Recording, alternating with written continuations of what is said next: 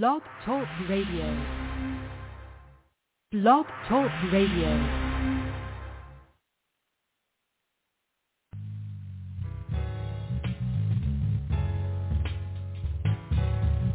Greetings and welcome to the Jewel Network.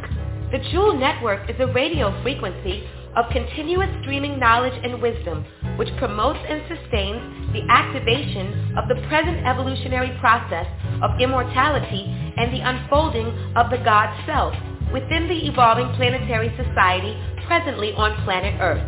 The Jewel Network is committed to teaching the sciences of life and the science of living. By cultivating the mind of a scientist, you will be able to extract the very best the current century has to offer. You are listening to the Balancing Program Show with your host, microbiologist, preventative medicine and hygiene physician, Dr. Jewel Pookrum, MD. Join Dr. Jewel each Monday at 5 p.m.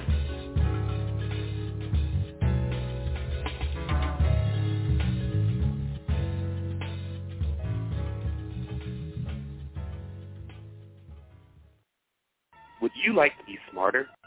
More at peace in your life? Less stress? Are you searching for a greater spiritual connection? If so, what you need is access to the 90% of your brain that most of us don't even use. All of this and much more can be yours by enrolling in Dr. Jewel's Balancing Program. Dr. Jewel's Balancing Program is a revolutionary program utilizing sacred geometry to connect the logical left and creative right sides of the brain to work with what we call whole brain functionality. Many participants feel effects from day one, and in no time you can enjoy the physiological effects equal to 8 hours of meditation in as little as 15 minutes a day. Act now to start on this life-changing program and become the person you always wanted to be. To learn more and sign up for Dr. Jewel's Balancing Program, please visit our website, www.thejewelnetwork.net. What are you waiting for? Make the move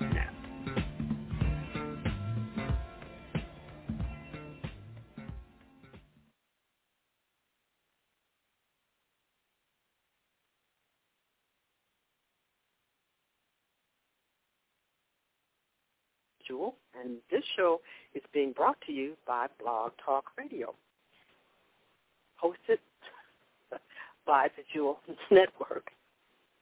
This is such an exciting day. I love it, and we have something wonderful to talk about. This is our Brain Anatomy Day. Yeah, so we are going to be talking about a special area of the brain, but in the meantime, what we normally always have to uh, prepare ourselves for is to take in the information through as many many sensory modalities as possible, visually, auditorily, and kinesthetically. So you're listening to me.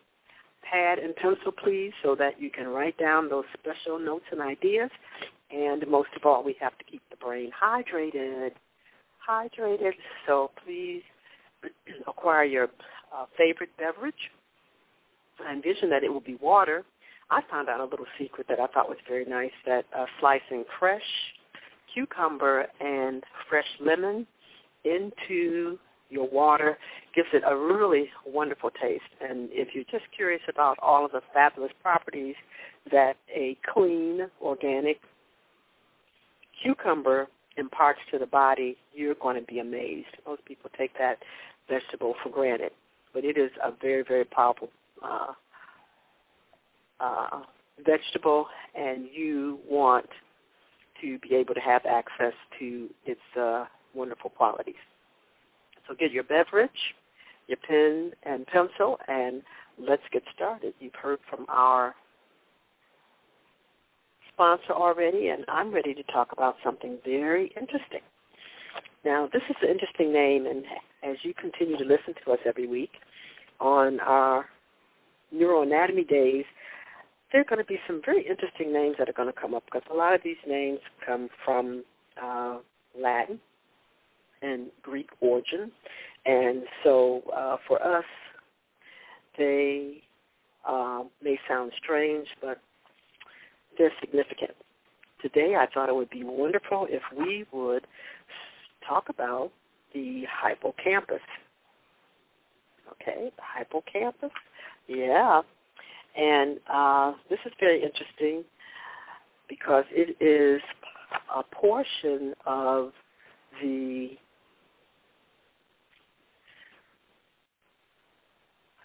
what we call medial, which means kind of in the middle portion of both hemispheres of the brain.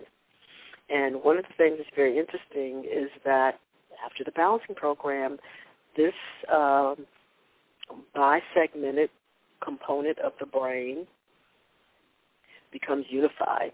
Mm, it's very, very uh, interesting here uh, about what happens. So there's been a lot of interesting um, experiments that have gone on with this area of the brain, et cetera, and uh, to the extent that some research, researchers uh, have removed it in individuals um, and have watched the uh, consequences uh, of such. But one of the things that they did learn that was very interesting was the fact that it seems to have a direct relationship with the memory. Now, a lot of research has gone on to definitely make it very clear that um, this area is not only associated with memory, but um, other components of the brain.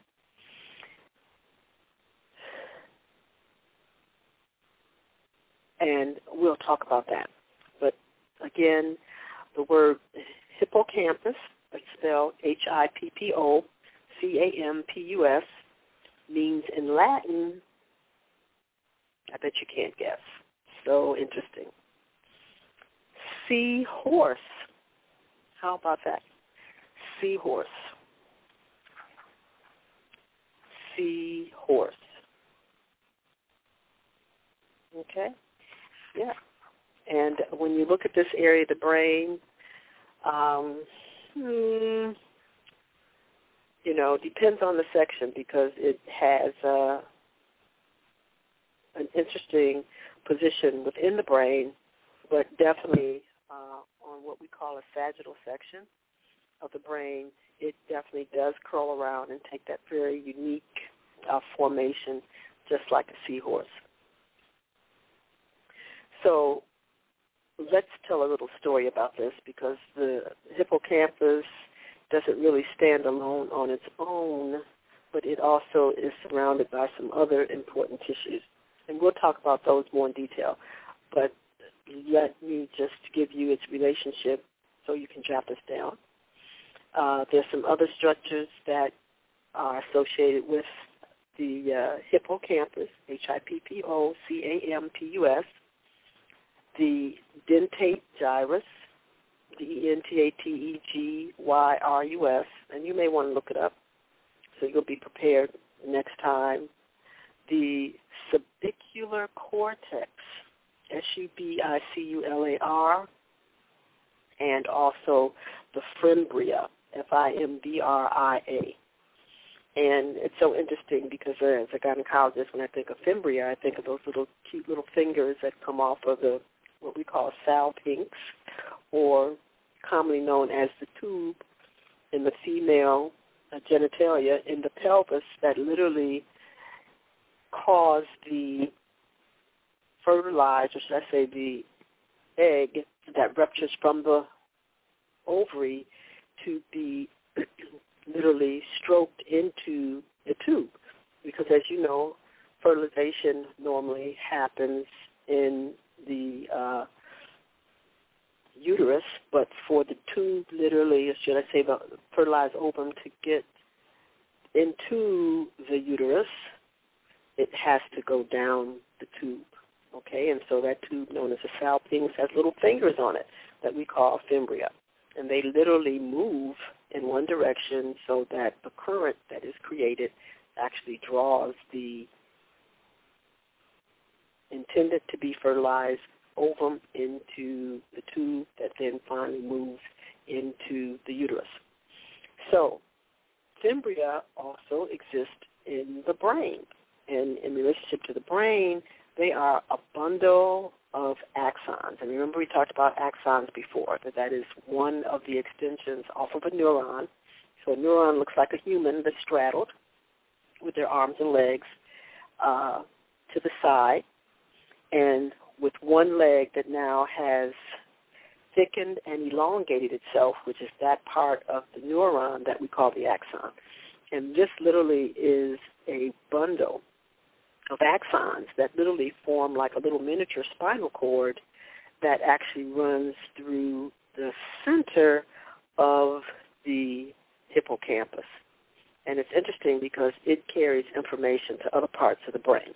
So we'll talk about those other parts of the brain later, but I want you to kind of get a uh, idea of how this structure works. So just remember, looks like a, a seahorse folded on itself, like the S in a C. Seahorse. It sits in the lower central area of the brain. It's surrounded by other significant tissues. We talked about those, the dentate gyrus, subicular cortex, and the fimbria, but also to the fimbria literally runs down the middle. So I think that will help you get a clear understanding here of why this area seems to be so important.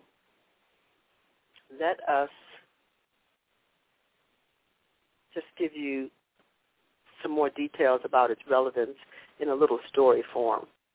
And uh, that's what I think is uh, significant here. It's a little story about it. Now, again, a lot of the things that were understood about the brain in recent times, okay, and recent times would be the last 250 to 300 years, was literally done uh, in the back room of barbershops, interestingly enough, and in the basements of uh, hospitals and, and infirmaries where these bodies were acquired nobody came to collect them. The individuals may not have had uh, family members, etc.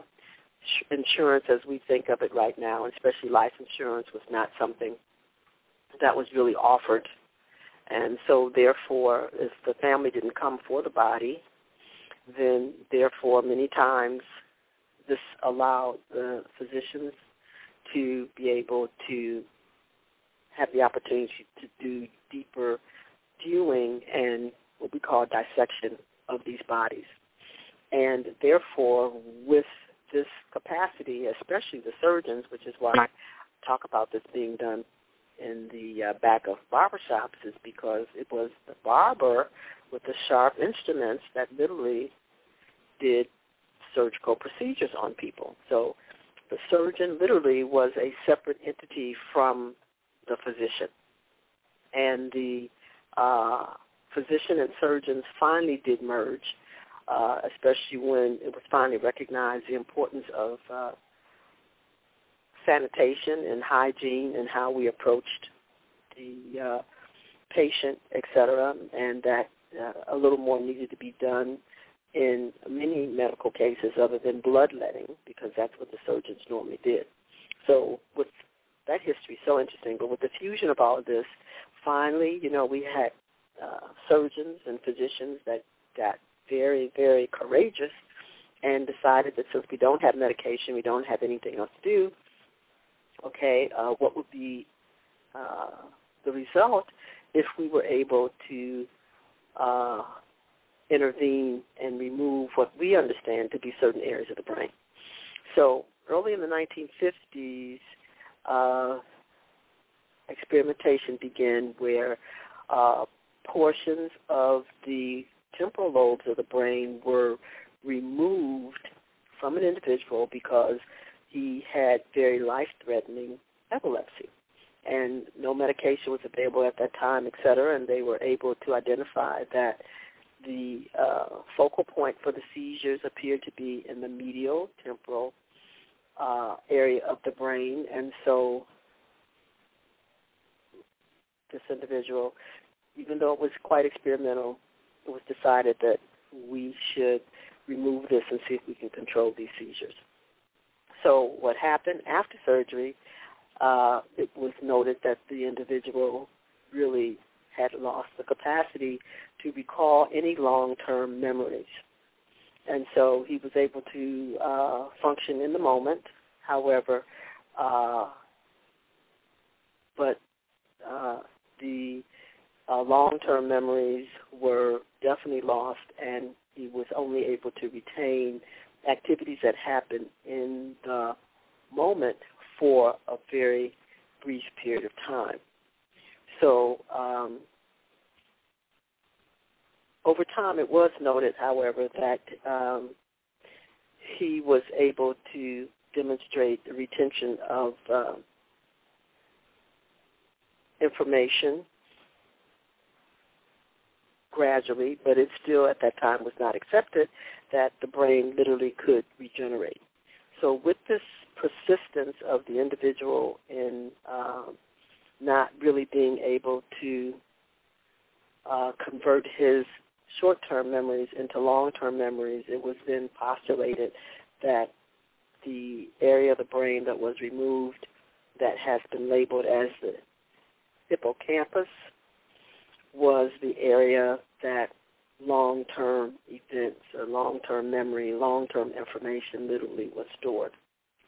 As you know, we've moved forward, no pun intended, in our brain, and we have now been able to identify the fact that, yes, that is an area within the brain, uh, a database that we would now refer to it as, that does uh, hold uh, long-term memory, but also that we have the storage capacity in every cell of the body. It's very interesting. Every cell of the body has its own little hard drive database. We wouldn't necessarily call that, you know, an intracellular hippocampus region, but we do know for a fact that uh, cellular memory and also just strategic areas of the body that have been involved in very intense stimuli or experiences also will retain uh, memory in that region. But the hippocampus, for the longest, last 200 years, has been touted as the area that literally consolidates memory. Now, something else is very interesting that we notice that we are now becoming aware of the fact that we do have regions or fields of energy that also cushion or surround every area of our physical body. So every organ literally has a energetic component to itself, an aura of energy, as well as the brain. And it has been postulated a long, long time ago that uh, these segments of the brain that we're identifying, the anterior, medial, frontal, posterior, parietal, occipital areas of the brain also have corresponding energetic circuits. Now this has been referred to as what we call the subtle anatomy or subtle energetic fields of the body. And even though this was documented thousands of years ago, the Egyptians referred to these areas of the human body and human anatomy that were energetic in nature with specific names.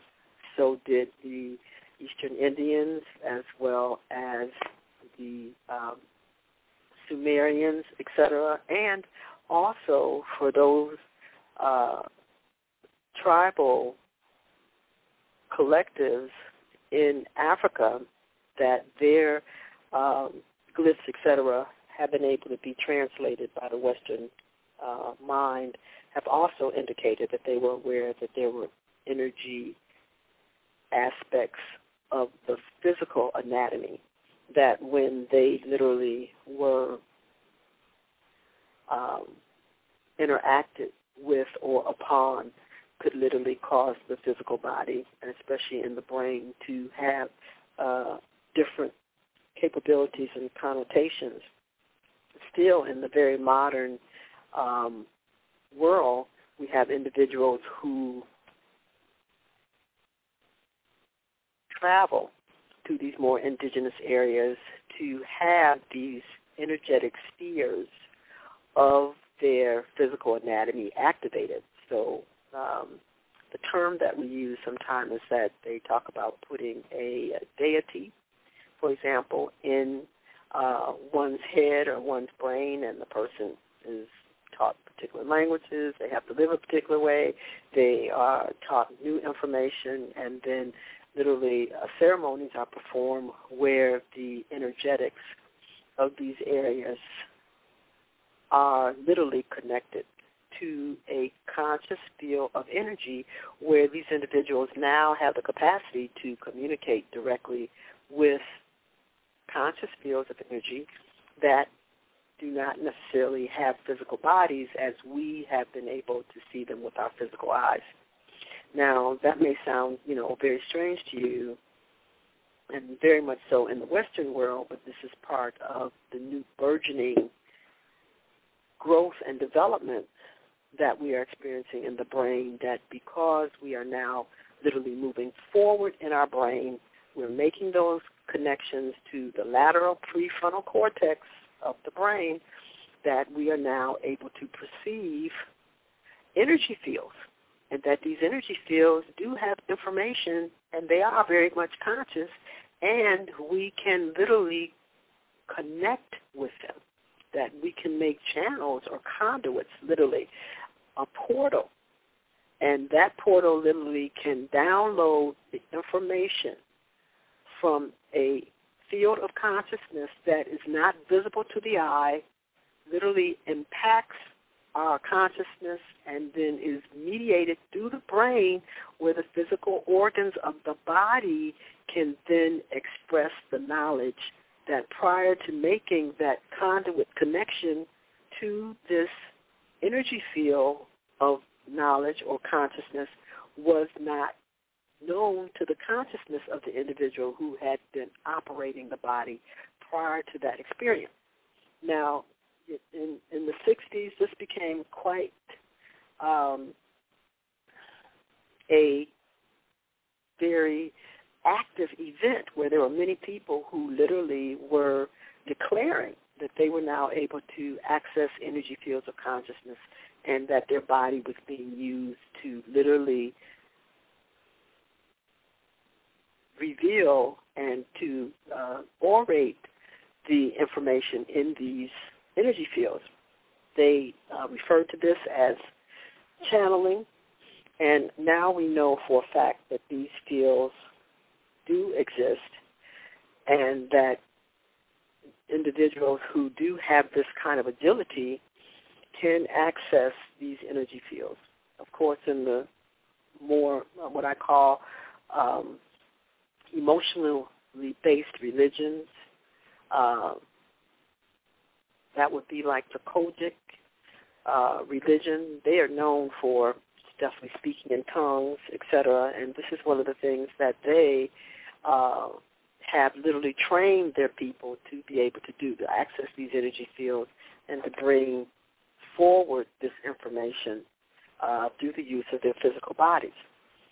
Understand that this hippocampal formation does have an energetic component to itself that when it is accessed and those neurons literally are developed from the hippocampal area into the cerebella that they can bring forth not only long-term stored memory from what the consciousness of this brain perceives as events that are happen that have happened in this lifetime, but also can bring forth information that literally is stored in the what I call the super hard drive of the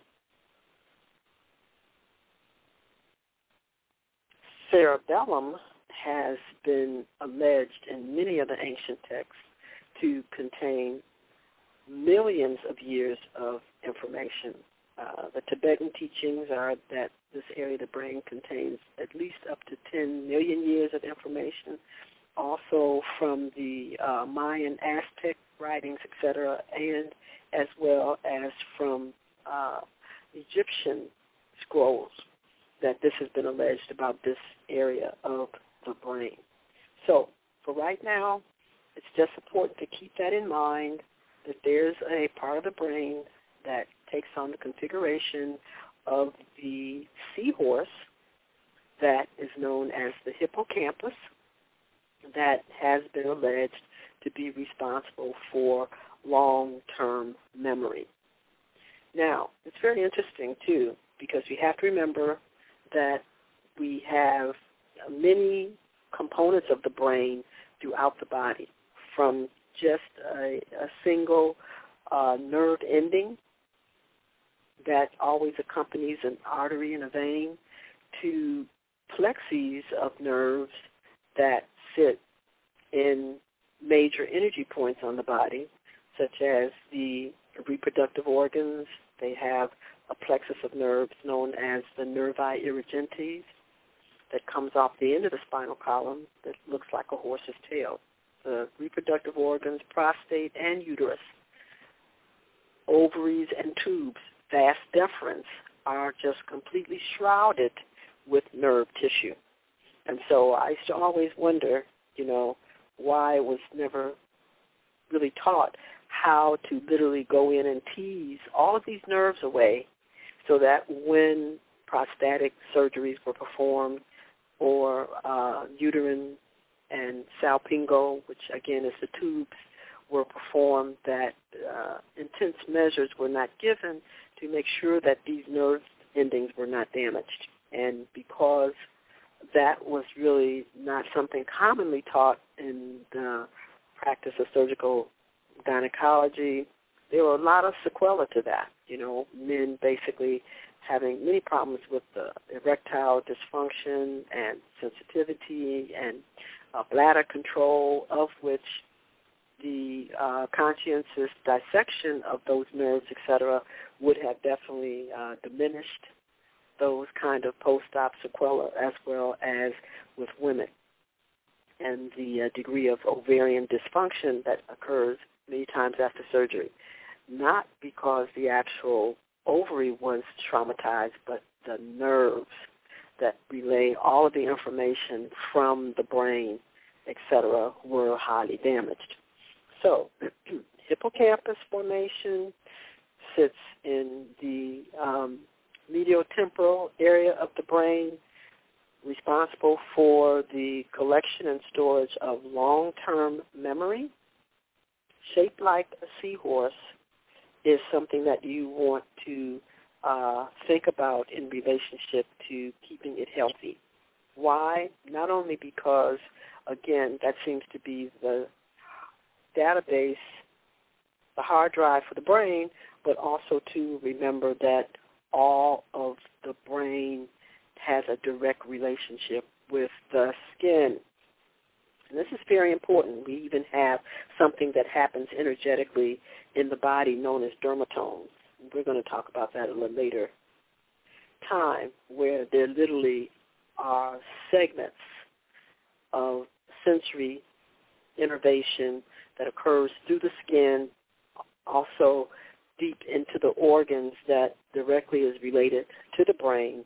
And because the brain and the skin originate from the same embryological tissue, the skin is directly also related to brain health. And one can literally also read the health of the brain by looking at one's skin. So that should tell you a lot about uh, what's going on with your skin when you are putting cosmetics and substances on the skin that are known to be um, to, to contain uh, potentially toxic substances. Those of you who know that you work with very toxic chemicals and are not very conscientious on making sure that they don't come in contact with your skin, or if so, that you immediately change um, the relationship of that substance with your skin by washing it off or using a solvent, etc., are directly placing that on the brain. Think about that, those who are using hair dyes and chemicals, that definitely you would not open up your brain and put right on top. So the dyes that are being used and the chemicals on the hair, definitely I would always say give the test that they should be edible. Now, if it's not edible, you know, and it doesn't come from a direct plant source, you may want to look at that. And because, again, most people are not clearly understanding the relationship between the skin and their nervous system, we take in a lot of things through the skin directly into the brain that we have to pay the consequences for. So uh, think about that. Hippocampus, long-term memory. What does that have to do with how you're treating your skin? Okay, what does that have to do with how you're eating? And if you're having signs and symptoms that you're not able to recall uh, a lot of the things that you've been exposed to, then what does that say about internal brain integration? So it's just about time for our uh, diamond grid and diamond light update, but I wanted to say something. You know, I was very much impressed to uh, get a hold of that movie called Limitless again. Uh, you may want to look at that. Very, very interesting. Brings up a lot of interesting points. But I thought it was uh, significant to recognize that the relationship between how the neurons are growing and interconnecting in the brain literally uh, determines how you're going to really navigate your life and see all the options that are available to you. And one of the things that was very clear throughout this movie is that the capacity of that hippocampus to be able to hold information, even from what is considered from the subconscious level, that information, people, circumstances going on around you that in consciousness you may not have paid any attention, but they were recorded in the hippocampus. And when those neurons are able to completely integrate with this area of the brain, because remember now you have two segments, a right and a left, okay, which you don't want to have, but when they integrate, one of the things that happens is that you become very efficient in connecting the dots. Now, what does that mean? That means that you can be exposed to one little bit of information, and with a totally integrated hippocampus, all the information that is relevant to that one source of energy input known as information now is immediately assimilated and brought to your consciousness for you to look at this and it turns out to literally be a big picture. That you can have one little piece of information and then all of a sudden the hippocampus will download everything in the database that is literally related to that one piece of information, lay it out and put it into a picture where you can just take it on into all different types of options and capabilities. And throughout this movie, Limitless, he shows you how this drug that he took caused such proliferation and infusion of the neurons into the hippocampus that you could give him just one little piece of data, one experience, and he was able to take from his own reference, his own past, and create all new potentials and all new scenarios for him to take, for him, first of all, to select and take action upon. So I wanted to bring that to your attention here that you don't want to have a right and left hippocampus. You want them to be fused so that you can literally have all of the storage database of information available so that you can connect the dots with any particular small input of information and create a scenario that you want to experience, not what may have been offered to you, but what you want to experience because you can take all of this data and put it together to literally make a opportunity for you to walk into or walk out of any experience successful. So with that said, let's hear from our sponsor, and then the next voice you'll hear will be Miss Julie Umpleby, our tissue engineer from the Diamond Light World, who's giving us the energetic update to date on what is happening to our body today. Lots of things have been going on over the weekend. So we'll be right back, and you will hear Julie Umpleby from Diamond Light World. I'll be right back.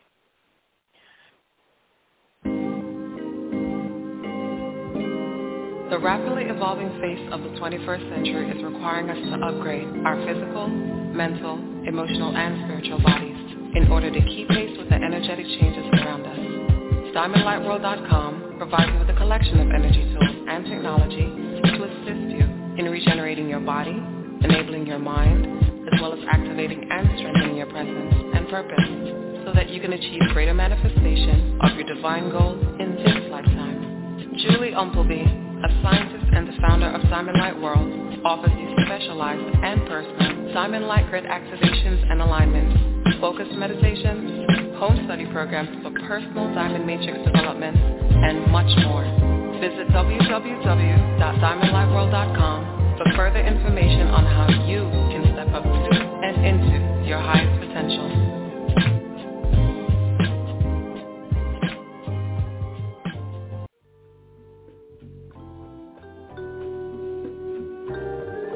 Listening to the Jewel Network, justifiably enchanted with enlightened living, on the web at www.thejewelnetwork.net.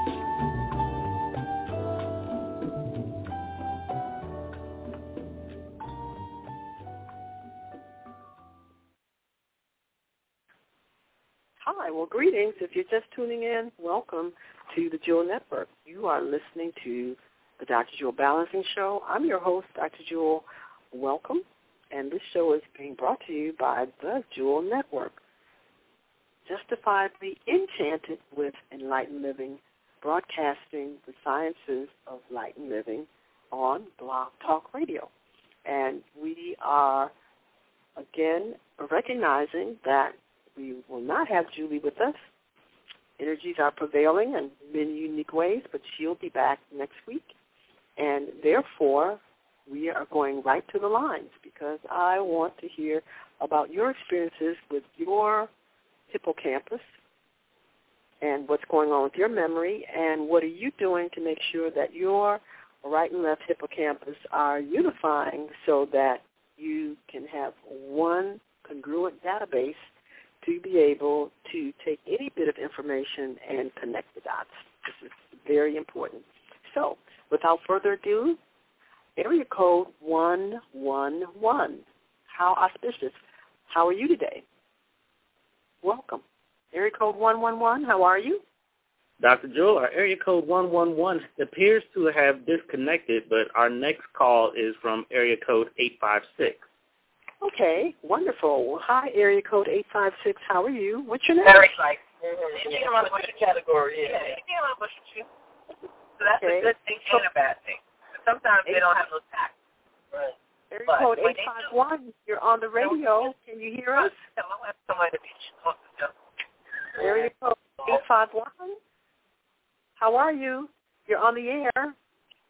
Okay, maybe they didn't know that they were going to be on the air, so I'll try to pull them together and by all means carry on. Oh, okay. All right. And we don't have uh, 111 available. That's such an auspicious number, huh? No? Okay. Well, if you have any comments or questions, please call me at 347-215-9531. 347-215-9531. Well, I tell you, I just love my hippocampus, and um, I had the opportunity to um, see what database uh, information it was containing because I got a hold of an article that came from uh, came through one of our more reputable scientific magazines, and it literally showcased a group of authors coming out of a well-known university here that were alleging that everybody does use more than 10% of their brain, that they're using their entire brain all of the time, and that it really is not true that most people are using less than 10% of their brain. And I was like, wow, do they understand what a statement that is? Do you understand what a statement that is?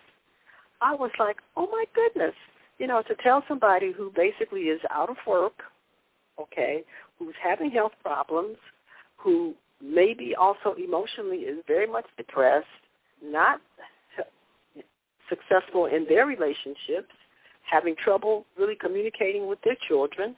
I mean, we got a list a person can sit down and go through in a day and to tell them that they are using all of their brain and this is how their life is looking is not saying a lot about the intelligence and the unlimited capability that lies within every human being. If you're using all of your brain and these experiences you're having in your life are the best you can do with all of your brain, now how would you basically process that? And I was like, what could have been on their mind? Because we know for a fact that an individual under the proper stimuli, which varies from person to person, can literally turn around and make changes in their life that they have never, ever experienced before. Well, how can they do that? Well, obviously that must not have been the area of the brain that they were using on a regular basis. Uh, example, many people have testified to the fact that they've observed this or had to do it themselves in a real life or death situation, child under the car, something has fallen on the child or the husband, etc. Something's fallen on the wife, the husband's there. Under no circumstances would they be able to literally lift up the front of a car or the back of a car or push a truck off or a tree limb, etc. That was huge. But too often we have these testimonies where there was nobody there. Were they going to stand there and basically let the husband die, the wife die, the child die? No. So from nowhere, they were so focused that they had to be able to do something to help. They were able to lift the truck, to lift the car, to lift and roll the log off until other assistance came.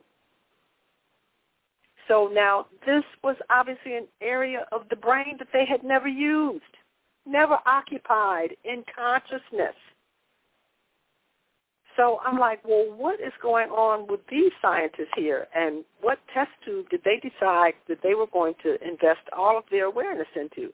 Because it couldn't have been a huge flash, okay, because otherwise they would have finally recognized that when we are referencing the fact that an individual usually settles in a lifetime to using 5, 10% of the brain, we are talking about in full awareness of the potentials that all of these neurons offer.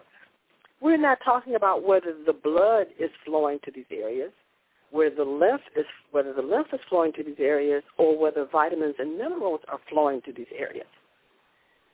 And I thought that that was just astounding. That obviously, yes, for your entire brain to stay potentially functional, you have to ensure that the entire brain is being perfused with cerebral spinal fluid, arterial blood, venous blood, as well as lymphatic uh, infusion of tissue. Now, does that mean that your awareness is in that particular area of the brain? Where you as an energy field literally are completely conscious and in that area of the brain and are using those particular qualities? Well, of course not. And so therefore for you to basically take a scan that is showing perfusion of blood or even a scan that may be showing focal areas of electromagnetic activity in no way is indicative that your consciousness, you are an energy field, your energy always containing information. And you are animating this physical body to literally execute in this density that we call the three dimensions what it is that you are thinking at any particular time. And we do know that there's a direct correlation between how much you can exhibit in this physical world relative to the amount of nervous tissue that your consciousness, your energy field, you can literally permeate.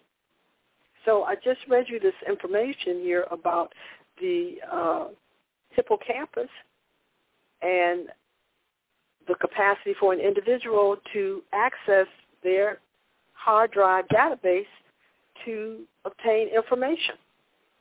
So all of these individuals who literally are taking stimulants of a lesser or greater degree, totally synthetic and pharmaceutical to totally vegetable-based, organic, to help stimulate the hippocampus to release the information from the past so they can use that in the moment to extrapolate how they want to navigate their future.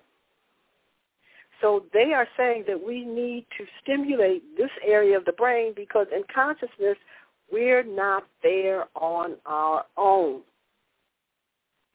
So what is that saying? That's saying that to that person, of course I'm not using all of my brain. I can't remember. I need to be able to remember. So I need to basically be able to have those neurons firing in such a way where my consciousness can flow down that highway of nerve tissue and actually align with the frequencies of information contained in this area of the brain so that I can recognize it and then tell my body what to do and how to act on it. So I'm like, what were they writing about? That they would sit there and tell humanity that you're using all of your brain with the decisions that we're making, with the choices that we've made. Oh no, and you never ever want to be so egocentric and arrogant to want to believe that. There's so much potential that is dormant in you. There's so many capabilities that we don't even know yet. That for somebody to sell you that kind of misinformation so that you can basically allow your ego to stroke you and let you and let you believe that you are all that you're going to ever be just as you are today, you would not want to go there.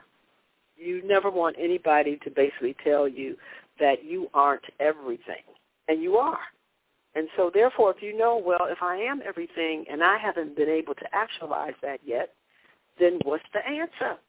Very simple. You haven't been able to visit in consciousness those areas of the brain that hold that information that you haven't been able to access yet and process through your body. It's just real simple.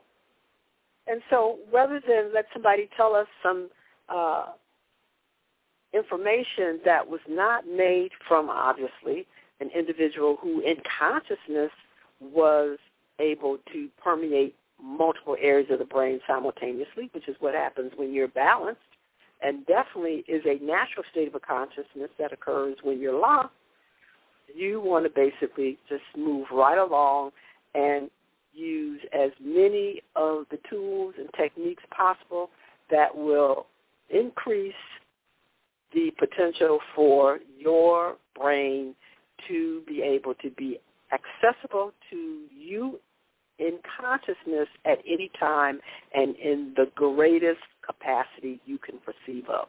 And the simple way to do that is to just balance the brain. Use the template that creates all of reality. And that is known as sacred geometry. That's what we do here on the Dr. Jewel Balancing Program. The key here is, is that because everything is geometric, you're surrounded by the basic sacred geometric templates and their fractals, which is their repetitious multiplication thereof, you have to basically learn how to comprehend and understand what you have always been in. It's so funny. It's like teaching a fish about water. Okay, and that may sound, you know, kind of silly, but it's really true because the fish has always been in water. So therefore, the fish really doesn't see or perceive that this is something really unique that it's been in until it has to then enter into a different environment. But oh, tell me, when that fish has been pulled out of water and now is in air, it totally recognizes something. It's very different. I was definitely in one type of environment. I appeared to be relaxed and okay in that environment, and now where I am, this is really different, and I've got to work this out. Well, guess what? We've got fish that recognize they've got to work it out. And when the water gets scarce, okay, or the water now is getting so toxic in many areas, these fish are moving forward in their little brains. And they are developing connections to that great prefrontal cortex where they are sending information down to those fins. You've got to now act like this is water. And let's move to a new place that we can thrive in. So these fish are now walking. Oh yeah, walking fish. And those fins literally are moving them through the mud. They got pictures of them. Go to YouTube. You can see the fish. Their fish now are walking. Fish are developing so many different capabilities to adapt to the new environment because they are 100% very clear that they will do what is ever necessary, which drives those neurons to search for new connections that have new information where the little fish's consciousness can flow and see that they have options. We're only going to flop and jump around here for so long. And if this means then that we've got to basically calm down, which is what you see happens, very interesting. The fish calm down. They're like, okay, this is not working. We've really got to calm down. They move to a whole new level of breathing and respiring. Those fish can be put on ice, water that is not naturally in the state that they breathe, and basically they can be shipped for hours, and the fish is still alive. That's just how readily they adapt and move to a new area of their brain where the body gets new directions and they handle this new experience in a totally different way. And this might have never happened to them ever in their life since their birth out of the egg, except this one time. And they've moved on and integrated and moved their consciousness into a new area of the brain, and they're forcing that body to function differently. Now, they even go to the extent where when there's no water and there's no moisture in the mud, they bury themselves, and they've learned how to go into a near somatic state, a deep meditation state, metabolism toned way, way down, and they are just almost in suspended animation and can stay that way for months until the rains come. And then so when the water levels occur again, they go back to what? Their past memory. They've already learned how to swim in water, and the environment is ideal for that, and they immediately adjust and they move on. It dries up. Oh, we know how to breathe in air.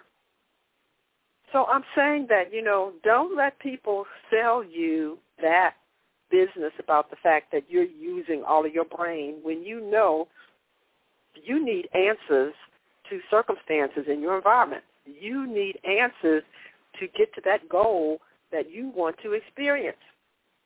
And why aren't you already having an experience? And it's usually because you do not have your awareness in the area of the brain that would normally give you that experience. Will immediately put you on the frequency for what it is that you want to have all around you.